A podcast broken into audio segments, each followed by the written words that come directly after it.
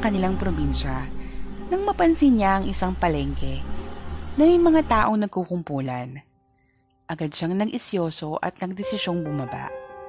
Kailangan na rin naman niyang mamalengke para bukas.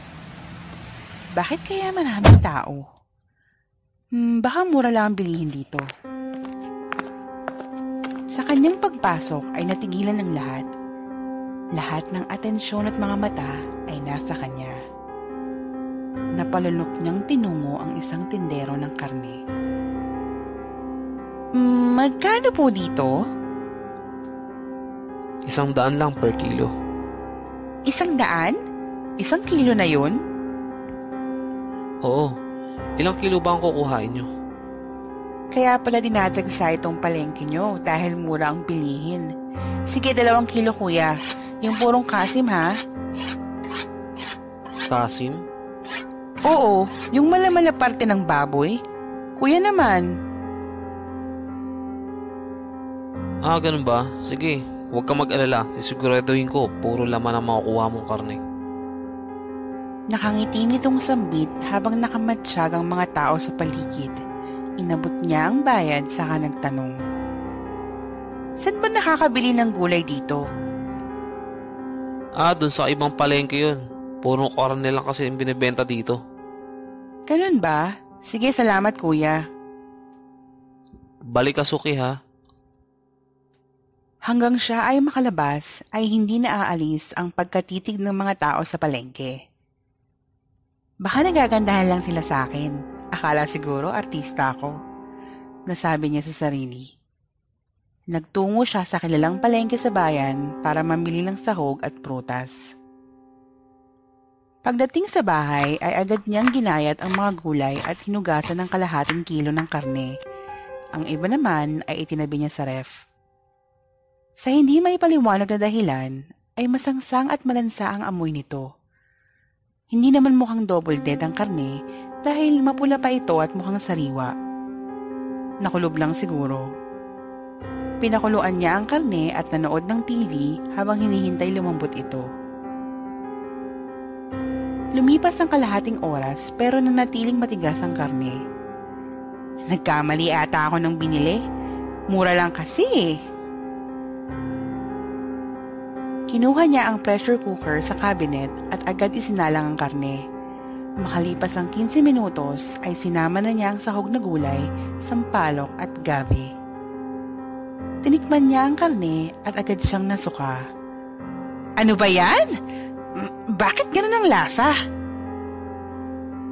Nang kanyang tikman ulit ay tila ba may kiliti siyang naramdaman habang nakalutang sa eres sarap. Ang sarap! Tamang-tama ang timpla ng sinigang sa lasa ng karne. Malinamnam at manamis-namis ang katas nito. Hindi na niya napansin na nakatatlong round na pala siya ng kanin sa sarap. Sira na naman ang diet ko nito. Pagkatapos niyang maglikpit ng kinainan ay may kalabog siyang narinig sa bubong. Agad niya itong nilabas at nakita ang isang malaking pusa. Ikaw lang palang muning. Kinamahan ako sa iyo ah. O ayan, tikman mo muning. Ako nagluto niyan. Binigyan niya ng karne ang pusa, saka ito umalis. Binaon niya sa trabaho ang natirang ulam kagabi. Nagmamalaki niya ang kinuwento sa mga kasamahan ang lasa ng karneng niluto niya. Saan mo ba nabili yon at nakabili nga? Doon sa may ibayo, Isang kilometro bago dumating sa bayan. Ang daya mo kasi hindi mo kami dinalhan. Anong pangalan ng palengke na yon? Teka, ah, uh, ano nga ba? Hindi ko na napansin eh. Pero kapag bumalik ako, tatanungin ko yung tindero. Gwapo pa man din yun. Oy, dual purpose ah. Sino ba talaga ang pwedeng ulam doon? Yung karne o yung tindero? Mga sira.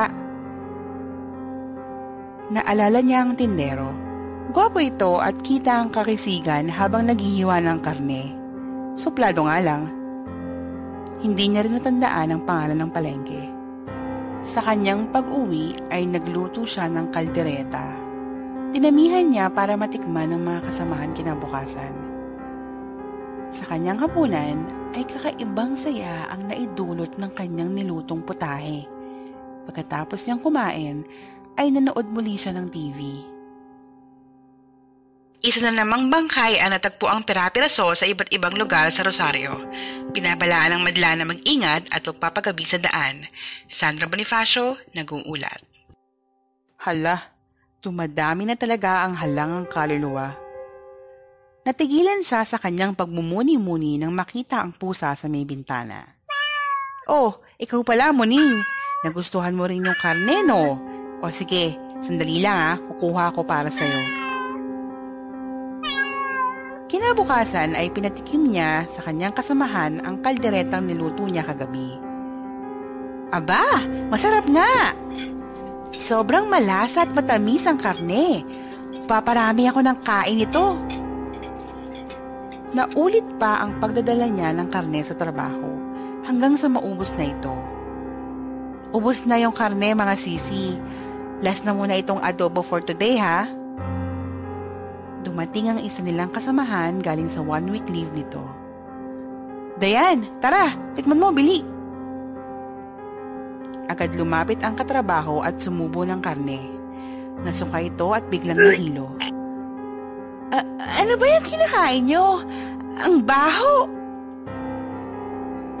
Grabe ka naman. Kung hindi mo gusto, sana hindi mo nilait. Grasya yan. Oo, saka ang sarap-sarap ng karne bukod tangi ikaw lang ang nahilo at nasuka. Nandiri ka pa. Ang arte mo. Lubos na hindi maipinta ang mukha ni Dayan sa narinig. Paano sila nasasarapan dito eh lasang putik ang pagkain?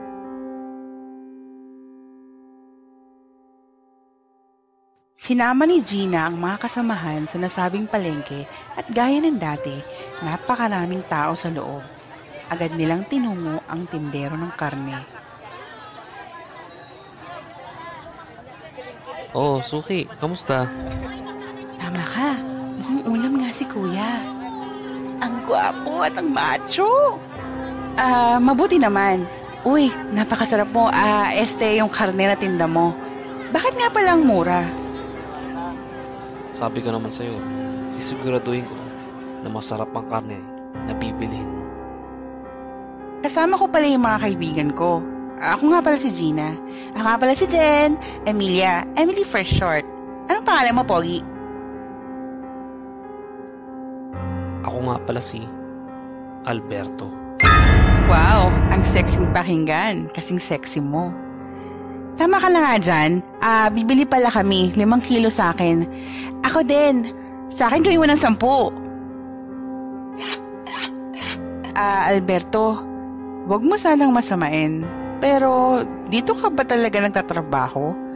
Hindi kasi bagay sa kakisigan mo. Ah, hindi. Isa talaga akong engineer at family business ito. Hands-on lang talaga ako para ma-assure na quality ang karne na nabibili nyo. Wow, engineer pala si Papa Alberto eh. Sige, una na kami ah. Gabi na kasi, may pasok pa kami bukas. Ano nga pala number mo, Gina? Para naman masabihan kita kung may mga offer kami. Uy! 0911-331-0001 Ah, sige ah. Teka, ano nga pala name ng palengke nyo? Ito ay Sitio Masagana Market. Minsan, pasyal kayo sa sitio namin. Sure. Sige, mauna na kami ah. Kinabukasan ay hindi pa rin iniimik ng magkakaibigan si Dayan. Sorry na oh, hindi ko naman sinasadya eh. Iba lang kasi yung panglasa ko. Patawarin niyo na ako. Sige, kung talagang sincere ka, etikman mo yung niluto ko. Sa pagsubo ni Dayan ay agad niyang naramdaman ang pagsuka, ngunit ninalok na lang niya ito para hindi magtampo ang magkakaibigan. Okay, napatawag ka na namin. Patuloy ang pagkain ng magkakaibigan ng karne. Araw-araw, linggo-linggo, iba-ibang putahe. hanggang sa hindi na nila namalayan na wala na silang ibang kinakain kundi ang karne. Habang nagkakwentuhan ay narinig ni Dayan ang sinabi ni Gina. Grabe! In-invite ako ni Alberto sa kanila. Kakakilig naman, sis! Swerte mo, may engineer ka na, may businessman ka pa. Sandali. Engineer? Alberto? Nalaki ang mga mata ni Dayan sa narinig. Ah, uh, saan mo nakilala yung lalaki? Alberto Camo? Siya yung gwapo at machong may-ari ng tindahan sa palengke. Yung binibilhan ko ng masarap na karne. Engineer talaga siya at family business lang nila yon. Hands-on lang siya kaya siya nandun. Nako, Dayan ha, wag mo nang tangkaing agawin, akin na yon. Saka in-invite niya na ako sa kanila. Ah, uh, saan siya nakatira? Sa sitio Masagana?